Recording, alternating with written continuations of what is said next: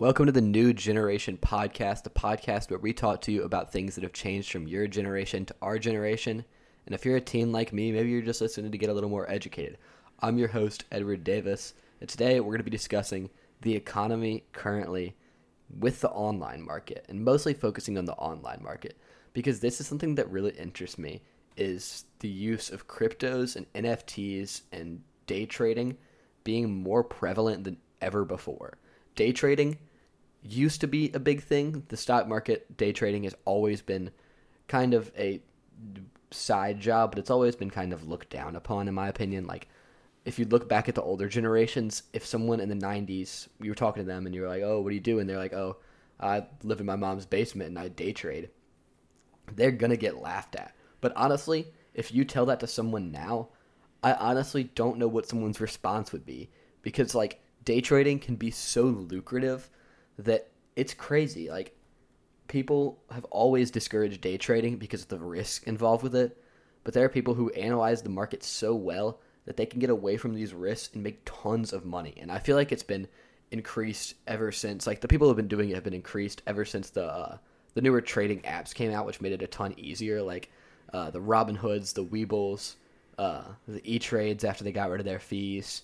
I feel like people have been using those to get into trading daily because there's no fees involved. It doesn't take much time at all. You can trade from your phone, you can do it wherever, and it doesn't take much time out of your day. If you're a day trader, most of them just kind of sit on their computers at home, analyze the market, and just make trades from their phone. And it's almost like passive income, if you would say. Uh, stocks have always been regarded as passive income. This one is a little bit more active than just holding on to stocks for a long time. But honestly, it doesn't take a ton, a ton of energy. But there's people who are really, really good at it, and I don't want to offend them by saying that they don't take a lot of skill and what they do doesn't take a lot of time and a lot of preparation. So I am going to say that they do take a lot of time and a lot of preparation to do what they do, uh, and they can make a lot of money. I know I know people who have made thousands of dollars off day trading, and if you remember the uh, the GameStop pump and the uh, the other pumps that they did. I don't remember exactly some of them. I tried to get in on Nokia when I was first getting involved with a little bit of day trading. I don't really do it myself. I mean, I just kind of know about it a little bit. I don't really day trade myself, but I mean, I tried to get in on Nokia when they first hit those pumps, and then Nokia did absolutely awful, and I stopped really. So I, I haven't day traded since that since that fateful day. But people will go in, they'll sit in their parents' basements, or they'll sit maybe in their own office. Maybe they'll have an office somewhere. They'll sit on their computers for a long period of time a day and just analyze charts and they'll make trades off their phone. And they can make tens of thousands of dollars a day. Uh, and I know it, everything is kind of more glorified on the internet. I know there's not always people making this $10,000 a day, and it's such a risky business. Day trading can be so, so, so risky. If you don't have a lot of capital, it's honestly, in my opinion, not the best idea.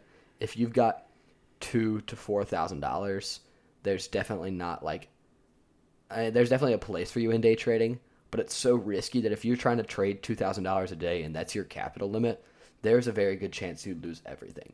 There is a there is a solid chance you lose all of your two thousand dollars if you're getting started and you're trying to trade with just your capital and using all of your capital almost at the same time or using big chunks of your capital you could very well lose it all very, very quickly. It's a lot of gambling, almost, in my opinion.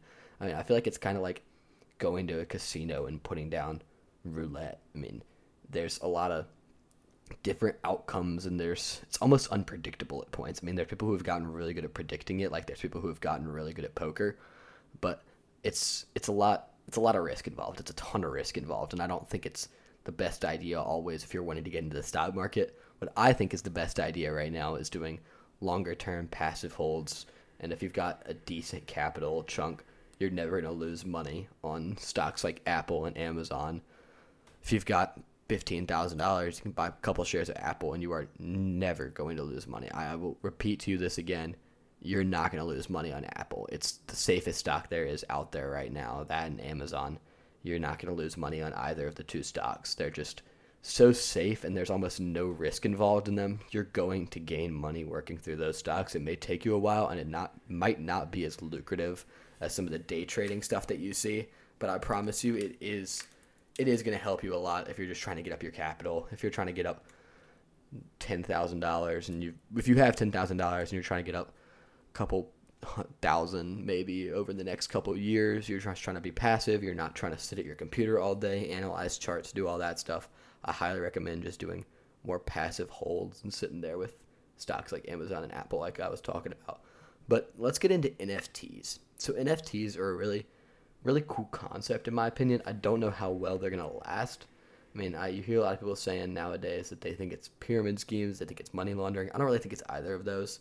I mean, I definitely think there is some shady stuff going on in some of the NFT deals. But honestly, for the most part, I think it's just a new way of doing something that people have never thought about. I mean, like the blockchain is such a cool idea. I mean, it's like exchanging art pieces. It's if you have a Picasso, it's almost equivalent to an ape. And I don't want to use that example because I know people will go haywire on me and freak out that I'm comparing a great art piece to a digital picture of a monkey. But what I'm saying is not that they're very similar in artistic skill. What I'm saying is it's an investment. It's an art investment and people will say, "Oh, I can screenshot your NFT all day long." Like, yeah, I mean, if I owned an NFT, I would not care about people taking pictures of my NFT and using it for their profile picture. Like, honestly, it just attracts more advertising to people who want to buy it from me. It's not going to take away anything from me. I'm not buying it for the picture at that point. If you're buying an NFT for the picture, you are doing it for the wrong purpose. There is no reason for you to be buying an NFT so you can consistently look at a picture of a digital monkey. I don't I would I don't get why people would buy NFTs just for the picture. You buy them for the investment. And they're a pretty decent investment. I mean, I don't think they're going to last forever. I think some of the smaller projects, especially, uh, spending a lot of money on those, spending $15,000 on an NFT from a smaller project that's not well developed, that doesn't have as good of perks as the apes and the punks do. I mean, I don't get buying into those smaller projects. I think they're going to get a big dip sooner or later, and they're not going to be worth as much as they currently are, and a lot of people are going to lose money on those. And I would not recommend getting in on those smaller projects unless you're not spending a ton of capital and you're spending capital that you're willing to lose, but that you could also gain on. So I think the NFTs are going to become a huge part of the market furthering in the economy, but I feel like the top dogs are always going to kind of stay the top dogs. Like I said, the crypto punks, the uh, mutant apes, the bored apes they're all just kind of kind of sit in that spot together at that top. Like they're the they're the heavy hitters of the NFT game. Like you see the heavy hitters of the stock market. Like I was talking about, like the Amazons and the Apples. Those are your heavy hitters of the NFT game. Those are those are what you need to be following if you want to follow NFTs. I mean, I don't feel like following a bunch of those uh, smaller projects that people are posting on the daily, putting on their Twitters, making Twitter accounts, posting their NFTs, and doing 10,000 releases for two Ethereum a piece, I mean, yeah, they're making bank, but you're not going to make the bank that they are at that point because you're not going to get that price that they're selling it for at auction later. You're not, and you may, you may in the future, you may get it a couple months later, but if you're planning on holding on to NFTs for years and years and years, I, I wouldn't recommend it. I would, like I said, I mean, I'm kind of conservative with my views on what you should do with your money. I mean, I always think it's good to go into stocks with it. I always think it's good to put into business into businesses. I, I can't talk, but I think putting it into those like, I wouldn't say weaker investments, but the more not as developed investment ideas. I mean, uh, if you listen to the the All Grown Ups episode, the uh, the FaZe podcast had an interview with uh, FaZe Rug, and he talked about how he invests his money, and he talks about how instead of just investing in the common stocks that people will invest in, he does property investments, and he's I, I believe that he has made a ton of money off his property investments, and that's a safe investment, like a property investment, super safe investment. You buy a condo, Airbnb it for the entire year. You don't even live there you can make a lot of money off that. I mean, you got to go back and clean it every once in a while. You got to do the maintenance on it, but you're not going to have to do too much work on it. You kind of just have to own it and rent it out and lease it out for Airbnbs, lease it out for renters. It's not like you're going to be there every day working in the office trying to figure out how to move these properties and how to do this real estate investing. I mean, I guess real estate investing can be really hands on if you really want to get into taking those fixer upper homes and rebuilding them yourselves. But I mean, if we're talking about internet and buying things online and selling things online. I think that if you're going to do real estate investments like that, you should be doing real estate renting and buying properties and renting them out. Uh, going in and doing maintenance is going to take a lot of time if you want to continue to build those fixer upper houses. If you're someone who does that, all power to you. I mean, I don't have a problem with it, but if we're talking about in this episode how you can make money online and how people make money online currently in the new generation, because there's teens making tons of money off property investments. People will buy houses and just lease them 365 days out of the year, and they will make thousands, tens of thousands, hundreds of thousands of dollars. I mean, I can't give you a general estimate of how much they make, but I, I know they can make a lot of money depending on the house, depending on the location. Like a condo in Los Angeles, of course, is not going to make the same amount of money as something in Jackson, Mississippi. But I mean, it's it's going to be it's going to be a good investment no matter where you are. It just depends on where you are and how good the investment's going to be. If it's never going to be a bad property investment, in my opinion, I don't think you can really lose on property investments too much unless like your house just falls apart. Someone trashes it, someone destroys it, which you should even get your Airbnb stuff back from if someone trashes the house and destroys it.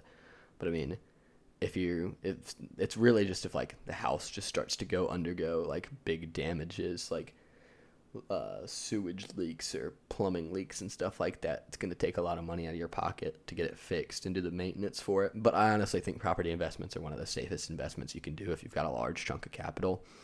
Uh, I wouldn't put it into NFTs necessarily. Uh, I feel like the NFT, if you really, really wanted to make a ton, you kind of had to do it a while back. And you can still make a ton on those smaller projects. Like I was saying, that I, I don't like the smaller projects a ton because I feel like they're not great holds for a long time. But if you're really looking to pick up something and move it really fast, I mean, yeah, the, the smaller projects are what you should be going for. Uh, but off the topic of NFTs, or actually, let's stay on the topic of NFTs. I actually have one more thing to talk about with NFTs. It's I don't think the NFT world is should just be applied to the digital pictures in the future. I feel like there's so much more you can do with the idea of an NFT and how it works. I think Gary Vee talked about this how you buy a house and we're going back to property. You buy a house and then you sell it, but you put in the deed that every time someone sells this house, or you build a house, you build a house. Uh, every time someone sells the house, you get back 1% of the payment of the house. And no one is going to bat an eye if you say that. And that's almost the exact same idea as NFTs. You're going to get a share of every time that the house is sold. So if this house is sold 40 times, you get 1%.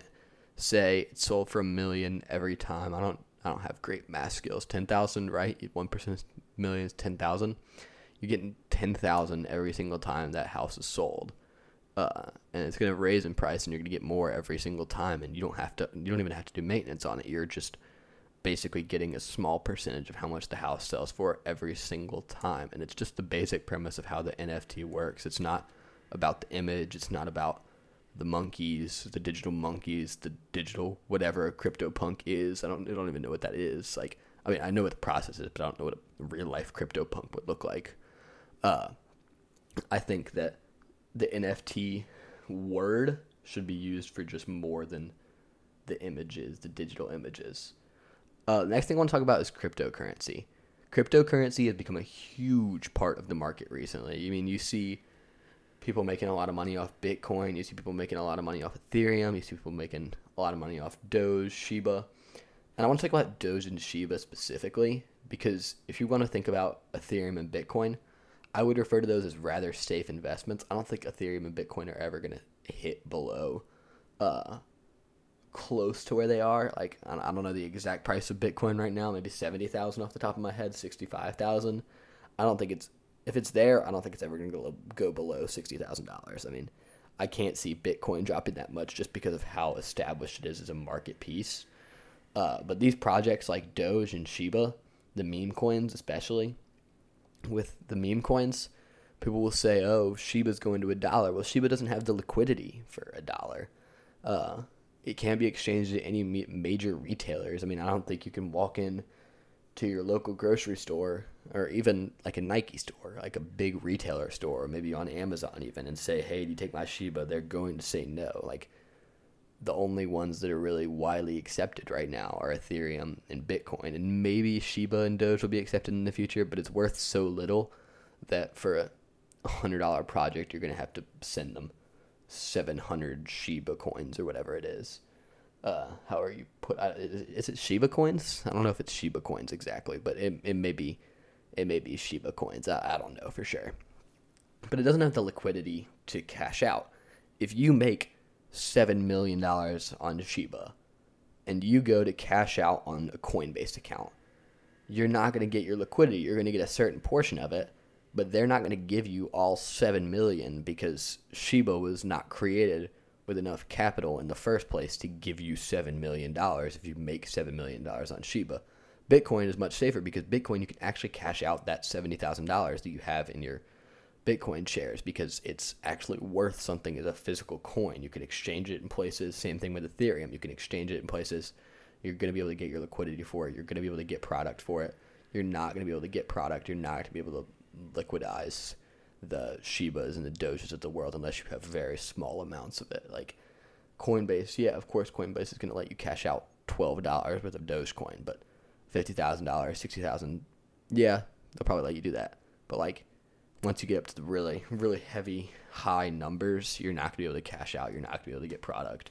There's almost no reason in getting that much of it uh, because you're not going to be able to use it for anything more.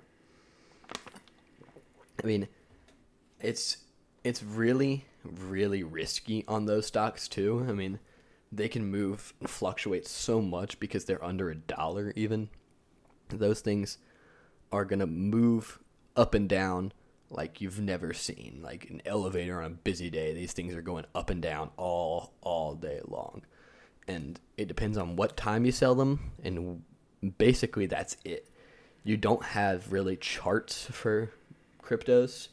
Uh, you can't analyze really anything for cryptos. Like you can go through and analyze stocks. I mean, you can do that all day. That's how the day traders work. But you can't analyze cryptocurrency. And analyzing cryptocurrency I think all stocks have to have some way to ana- to analyze them in order for you to be able to make it work for you and to be able to make money off of them by flipping them quickly, not by holding them. You've got to have some sort of way of getting that uh, telling what the chart's going to look like, telling what they're going to rise, being able to make an analysis, being able to make an educated guess. I feel like with crypto, I feel like it's going to die out. The smaller coins are going to continue to die out and just be recreated as different small coins because there's no way that people are going to be able to keep investing in these things and keep doing this without any really market analysis on how these things are going to do, if these things are going to rise, if they're going to fall. I mean, that's how the stock market was created, was people can do analysis and decide, or not how it was created, but that's one of the reasons why the stock market became so popular was because you can do analysis, and if you have the smarts and the ideas to do well in the stock market, you can do well. Crypto is really in my opinion, almost gambling. And I'll say that. I'll say that I think crypto is almost gambling, the smaller coins, because you're you're putting in a lot of money and it could result very, very, very terribly for you.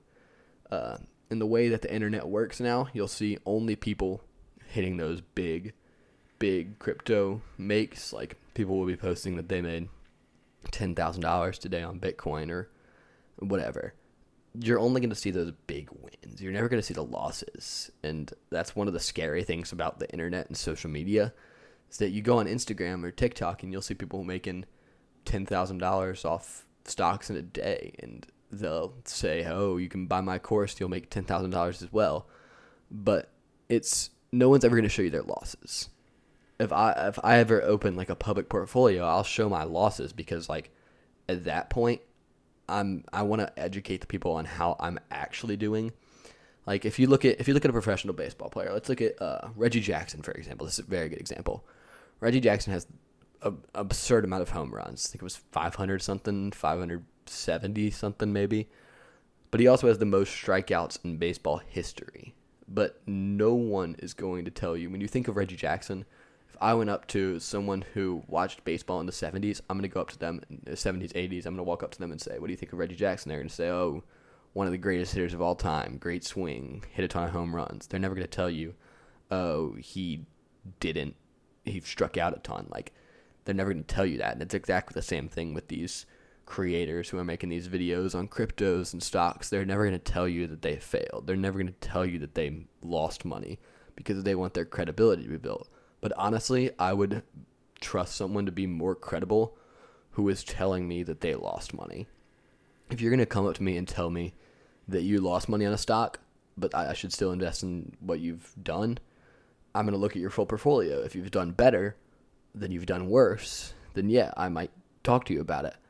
But if you have just show me your portfolio and you've never lost on anything, I'm either going to say you've been trading for a week or two or you've fudged this. Like there there's no way that you trade for a long period of time and end up never losing any sort of money. I, I, I don't, I don't I can't pull up the stat right now, but there's some sort of stat of like how much money Warren Buffett has lost, and he's one of the most successful investors of all time. I mean, honestly, anything that man touches goes gold. Like anything that Warren Buffett puts his hands on, stocks wise, does really, really, really well. But he's lost a ton of money too. Like there's a comparison of how much money he could have made in his investments, which is almost infinite. But there's a lot of money that he's lost in those too, just because not everything is going to work out for you. Not everything is going to be perfect in the stock market world and the economy. Nothing's ever going to be perfect in your finances. It's just a measure of how you handle that and how you like work through what you've lost.